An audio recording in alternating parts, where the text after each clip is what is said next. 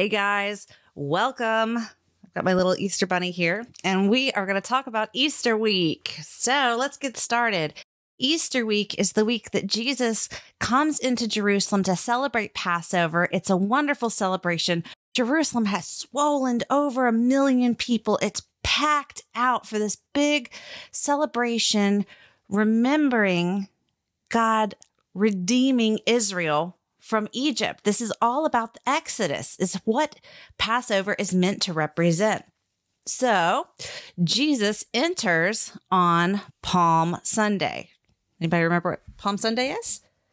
Yep, that's the one where the kids make all the little palm leaves. So, Palm Sunday is the day that Jesus enters Jerusalem to cries of Hosanna, to cries of, of welcome. They're welcoming him as a king as he rides a donkey. Interesting. This was prophesied in the Old Testament by the prophet Zechariah, and we see this in Zechariah 9 9.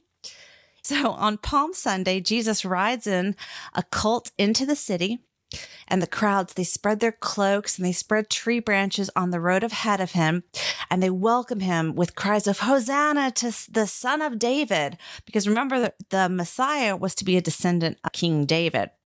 And Jesus was a descendant of King David. Blessed is he who comes in the name of the Lord. Hosanna in the highest. People had heard about Jesus. He was well known. He had risen Lazarus from the dead. He had done miracles. He had healed the sick and the blind. He had fed thousands of people miraculously. People knew who Jesus was. And then he enters Jerusalem like this. People know something's up. He is the talk of the town. Now, one question I had was why did they put their cloaks on the ground in front of him? Why did they throw their cloaks on the ground for his donkey to walk on? Well, it was a sign of respect because back then, obviously, cloth had to be made by hand. It was very expensive, very labor intensive, very time consuming. And your materials, your clothes were very valuable to your well being.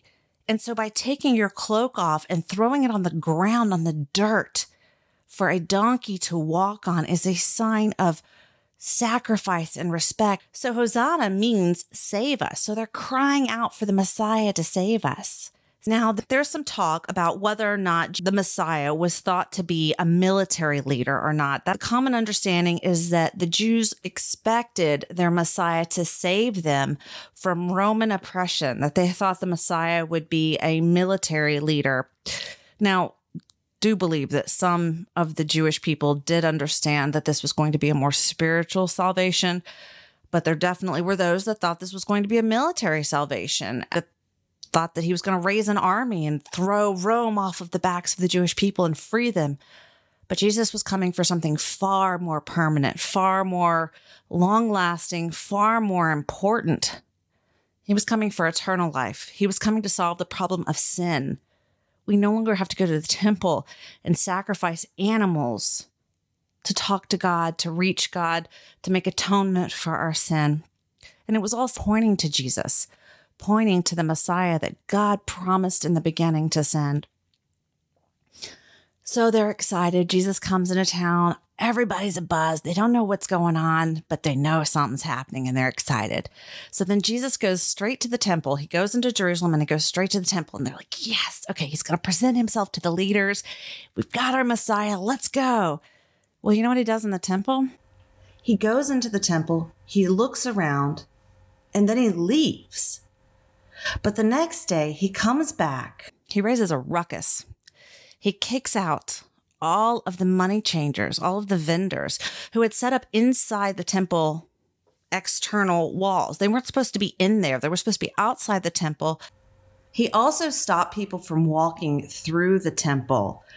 The external area of the temple is where the Gentiles came to worship. So it was an important place for Gentiles to come and be part of the worship.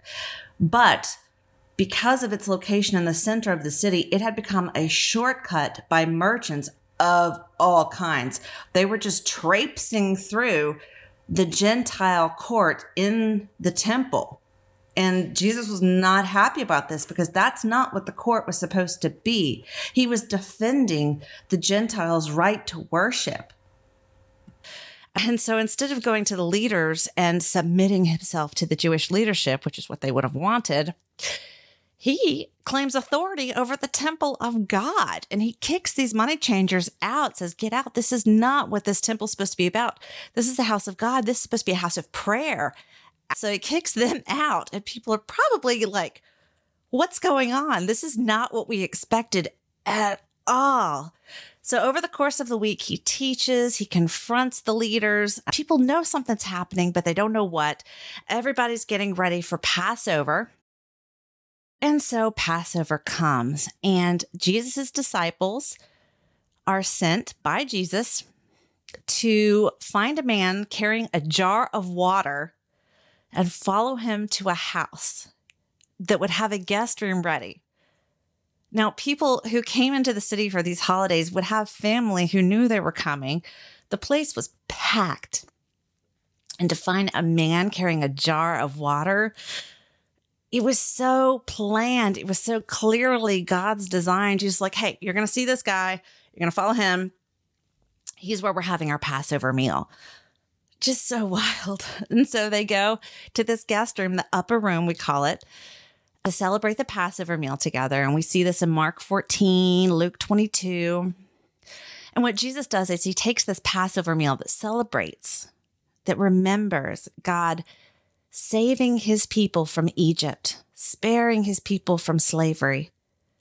They celebrate this moment as Passover, as the night that the angel of death passed over the homes of the Jewish people who had followed God's instructions and had the blood of the lamb on their doorpost. Lots of symbolism there I could go into.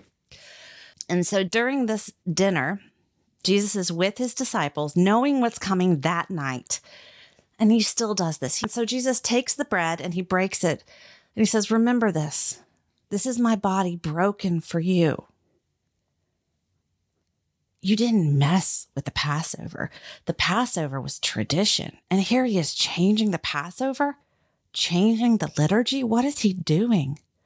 Then he takes a cup of wine and says, This is my blood, the blood of the covenant spilled for you. So they go on with dinner and that became our Lord's Supper. He told us to celebrate it to remember him. After this point, Judas runs off and goes and tells the leadership who had been plotting to kill Jesus. Now, the problem is they want to arrest Jesus and they want to have him killed, but the crowds love him, so they can't do it publicly. They're going to have to do it secretly. So they're going to have to know where he is at night. You know, they're going to have to know where he is outside of the public eye. And they don't know that.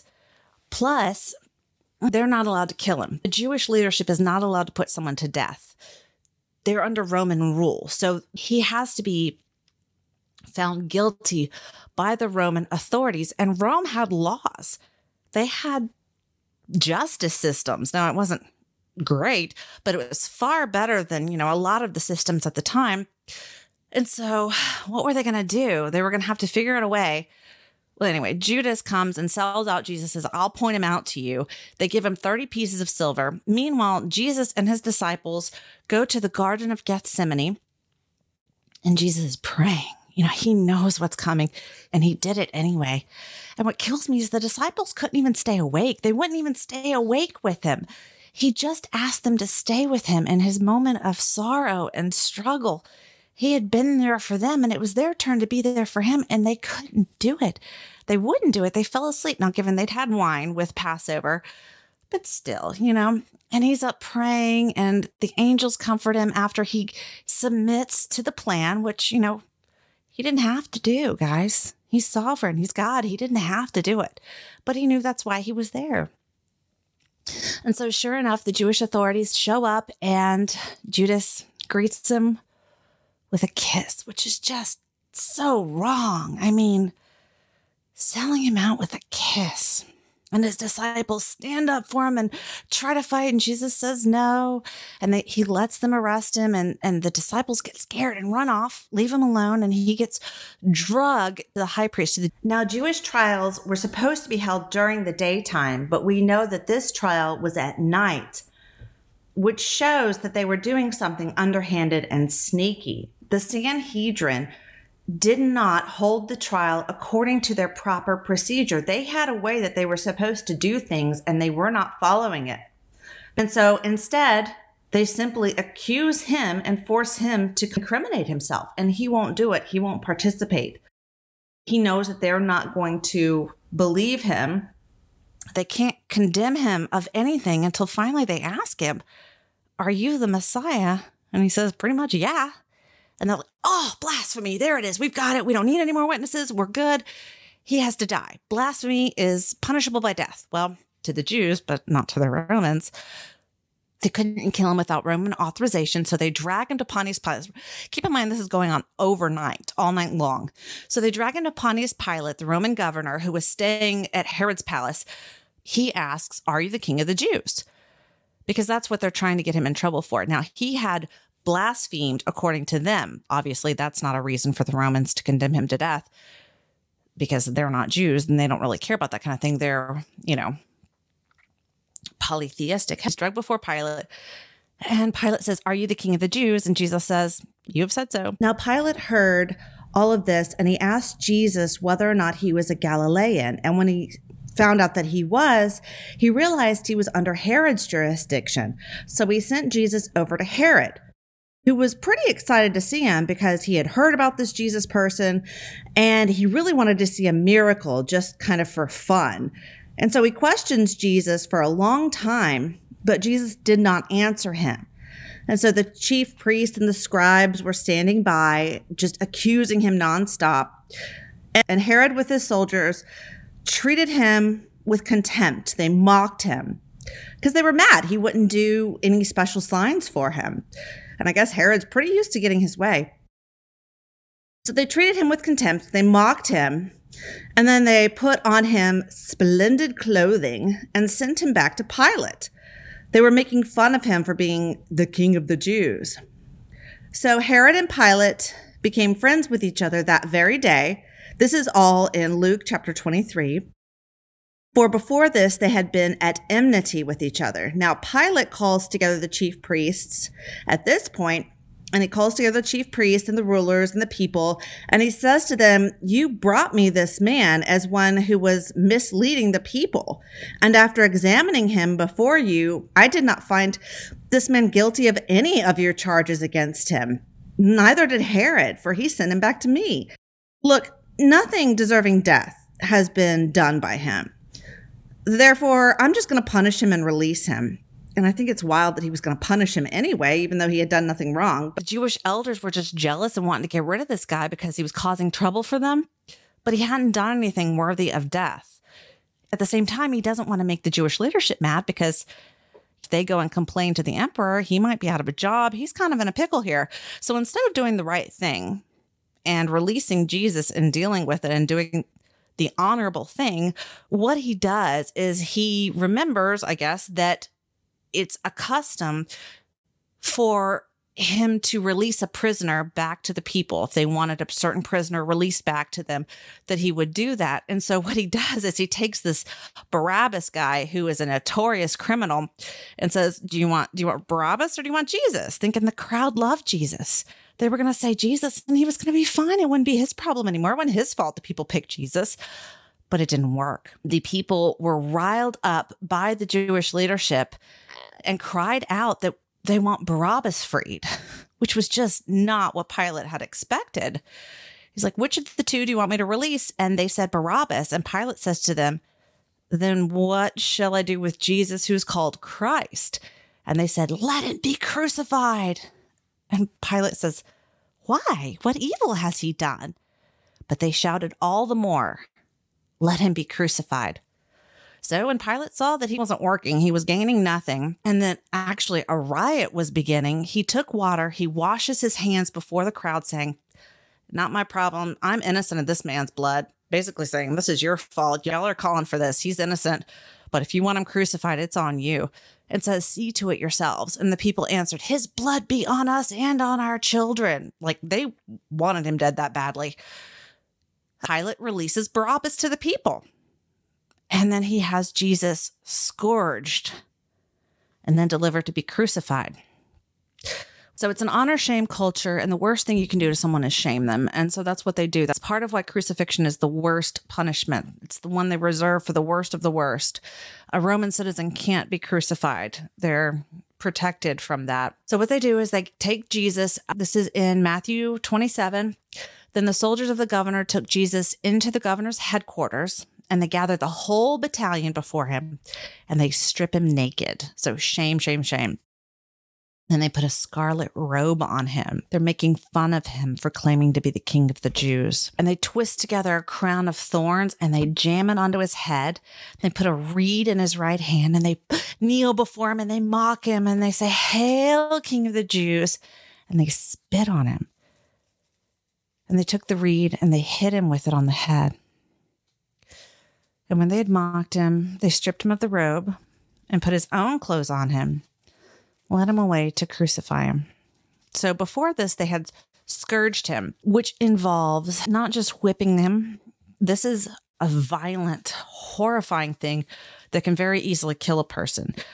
So they take a whip and it's rope, and at the end are like shards of sharp bone and metal weights. So what it does, it draws the blood to the surface with the metal, pounding it and then the shards rip into the skin and yank the skin off. And this is done over and over.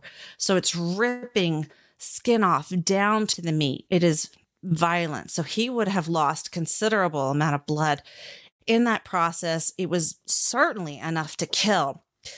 And then in the process of mocking him, they put that scarlet robe over him. Now his back is torn to shreds. They're hitting him, they're spitting on him. He's got that crown of thorns jammed into his head. Then he has to take this big old cross and drag it through town. It's meant to shame him. It's made to make him hurt on the inside and the outside. It's meant to humiliate him. It's meant to make his death violent and painful and extended. It's just torture, knowing it's going to end in death. And there's nothing you can do to stop it. So he has to carry the cross and he's lost so much blood and he's so weak that he can't do it. And so someone has to help him carry his cross. And they nail him. Now, you might see pictures of the nails in the hands, but that's not the place they were nailed because that would have just ripped right out. They put giant nails in between the two main bones of the forearm. There's a nerve that runs there. You know, when you hit your funny bone, how bad that hurts? That's that nerve. And so they pretty much pierce that nerve. And it's a strong place because to breathe, you have to pull against that. And so it's excruciating. It's meant to be tortured. They knew what they were doing. And so they would nail the arms and nail the feet, and you would die from asphyxiation. You would suffocate because in order to breathe, you could breathe in, but you couldn't breathe out hanging like that. Your chest muscles wouldn't let you. So you'd have to pull against the nails in your arm on that nerve to get a breath out so that you could breathe in again. And keep in mind to do this, you're dragging your raw back against that rough wood. So every single breath is agonizing. Every single breath is excruciating until you're so physically worn out that you can't pull yourself up anymore and you die. This could take hours, sometimes it could take days. Jesus is so weak, it only took hours. He was hung at nine o'clock and by noon was dead. Now, they were experts at killing. There's a theory called the swoon theory that Jesus did not die on the cross, but merely passed out or fainted or appeared to be dead. Doesn't work that way. The Roman guards are professionals. Not only that, it's not just their job on the line, it's their life on the line. If they let someone survive an execution, they're executed. So there's no way that happened. But beyond that, what they would do is if you're taking too long to die, they would break your legs so you couldn't push up against your legs to breathe. And that would end your life. But Jesus was already dead and they could tell. So what they would do is they shoved a spear between his ribs into his heart and pericardial fluid came out showing he was already dead. And this has been shown in modern medical journals. JAMA uh, had an article about this showing that Jesus very much died on the cross. And then he was taken to a tomb. Sometimes they dishonor the body by letting it be eaten by dogs, but sometimes they allow them to be buried. And in this case, Joseph of Arimathea offered his tomb, a, a new tomb, and allowed Jesus to be buried. Now, the Roman governors knew about this whole movement and knew that there had been rumors of this Jesus person saying he was going to rise from the dead. So he put guards in front of the tomb of Jesus to make sure that nobody stole the body. On top of that, there was a big stone in front of it. Now, keep in mind that while he's dying, he's forgiving the Romans who are doing this to him. He forgave them in that moment. Father, forgive them, for they know not what they do. Talk about grace. So, the moment he gives up his spirit to God, the sky goes black at noon, and it stays black until 3 p.m. God blotted out the sun. In that moment, an earthquake shook, and the curtain in the temple that separated the Holy of Holies, that separated the area that only the high priest could go into once a year from the rest of the temple, the symbolic seat of God on earth, the curtain that separated that, split from top to bottom, split in half. I mean, this was a moment the Roman centurion, he was in charge of a hundred Roman soldiers. When this happened, he said, Surely this was the Son of God. He realized what had happened. And the people who had been there mocking Jesus and, and laughing at him and making fun of him ran home, beating their breast, hitting their chest, is what the Hebrews would do as a sign of intense sadness and extreme grief. So everybody knew what had happened. They realized right away that they had killed the Messiah. And I cannot imagine the guilt that came over these people. So Jesus is buried. And then on Sunday morning, the women come to put oils and herbs and spices on the body. They show up to the tomb that was guarded by Roman soldiers, and the stones rolled away. And Jesus isn't in the tomb, but his burial cloths are there. Now, even if he had been buried perfectly healthy, had been wrapped up, left in the tomb perfectly healthy, he couldn't have gotten out with the stone. He was being guarded by Roman guards whose lives were on the line should something happen. And he's covered in like a hundred pounds of ointment and cloths and goo and his cloths are sitting there and he's not there. And the angels show up and and let the ladies know that Jesus has risen from the dead. And the women go running off and a lot of people overlook the fact that there were women who were the first to find out that Jesus had risen from the dead. In that culture, women were not considered reliable witnesses and so, if people were making up this story, they would not have had women be the initial witnesses of Jesus' resurrection, which just shows how true it is. I think that's fascinating. And so Jesus rose from the dead. I mean, he appeared to so many people. He ate with them, he drank with them, he talked with them, walked with them. He appeared to 500 people at one time. So you may think, okay, one person thinks they see Jesus. All right, maybe it's a hallucination. Maybe they just really wish that Jesus was still alive. Maybe they're lying. 500 people at one time who would give their testimony about it. Paul said, go talk to them. A lot of them are still here. A lot of them are still around. People didn't move around back then the way they do today. And so Jesus hung around for 40 days, teaching his disciples all he wanted them to know. And then he went back to heaven and said, I've got something coming for you. Wait until I send the Holy Spirit to be with you. And God sent the Holy Spirit at Pentecost. And then his disciples went and shared the good news with everybody. Everything changed. It's a new covenant. It's an, a new relationship. It's what everybody had been waiting for from the Garden of Eden on, from the initial sin mistake, from the initial rebellion against God everything had been pointing forward to Jesus. He fulfilled all the prophecies in one person, which mathematically and scientifically impossible couldn't be in one person. But he did. He fulfilled them all. He performed miraculous deeds. He rose from the dead. He rose other people from the dead. It's just amazing. Guys, I can't wait to get into some of the evidence for all of this, all the biblical and extra biblical evidence, and talk about the archaeology and everything. We'll talk about it. But I just wanted to share with you this Easter week why we celebrate, why this week is so important, and why Friday, Good Friday, we celebrate it even though it's so horrible to think about. But then when you think about it, he did all that, he went through that because he loves you so much that he wants to restore you to relationship with God. It makes it all make sense, doesn't it? It's wonderful, guys. It's good news. It is the good news.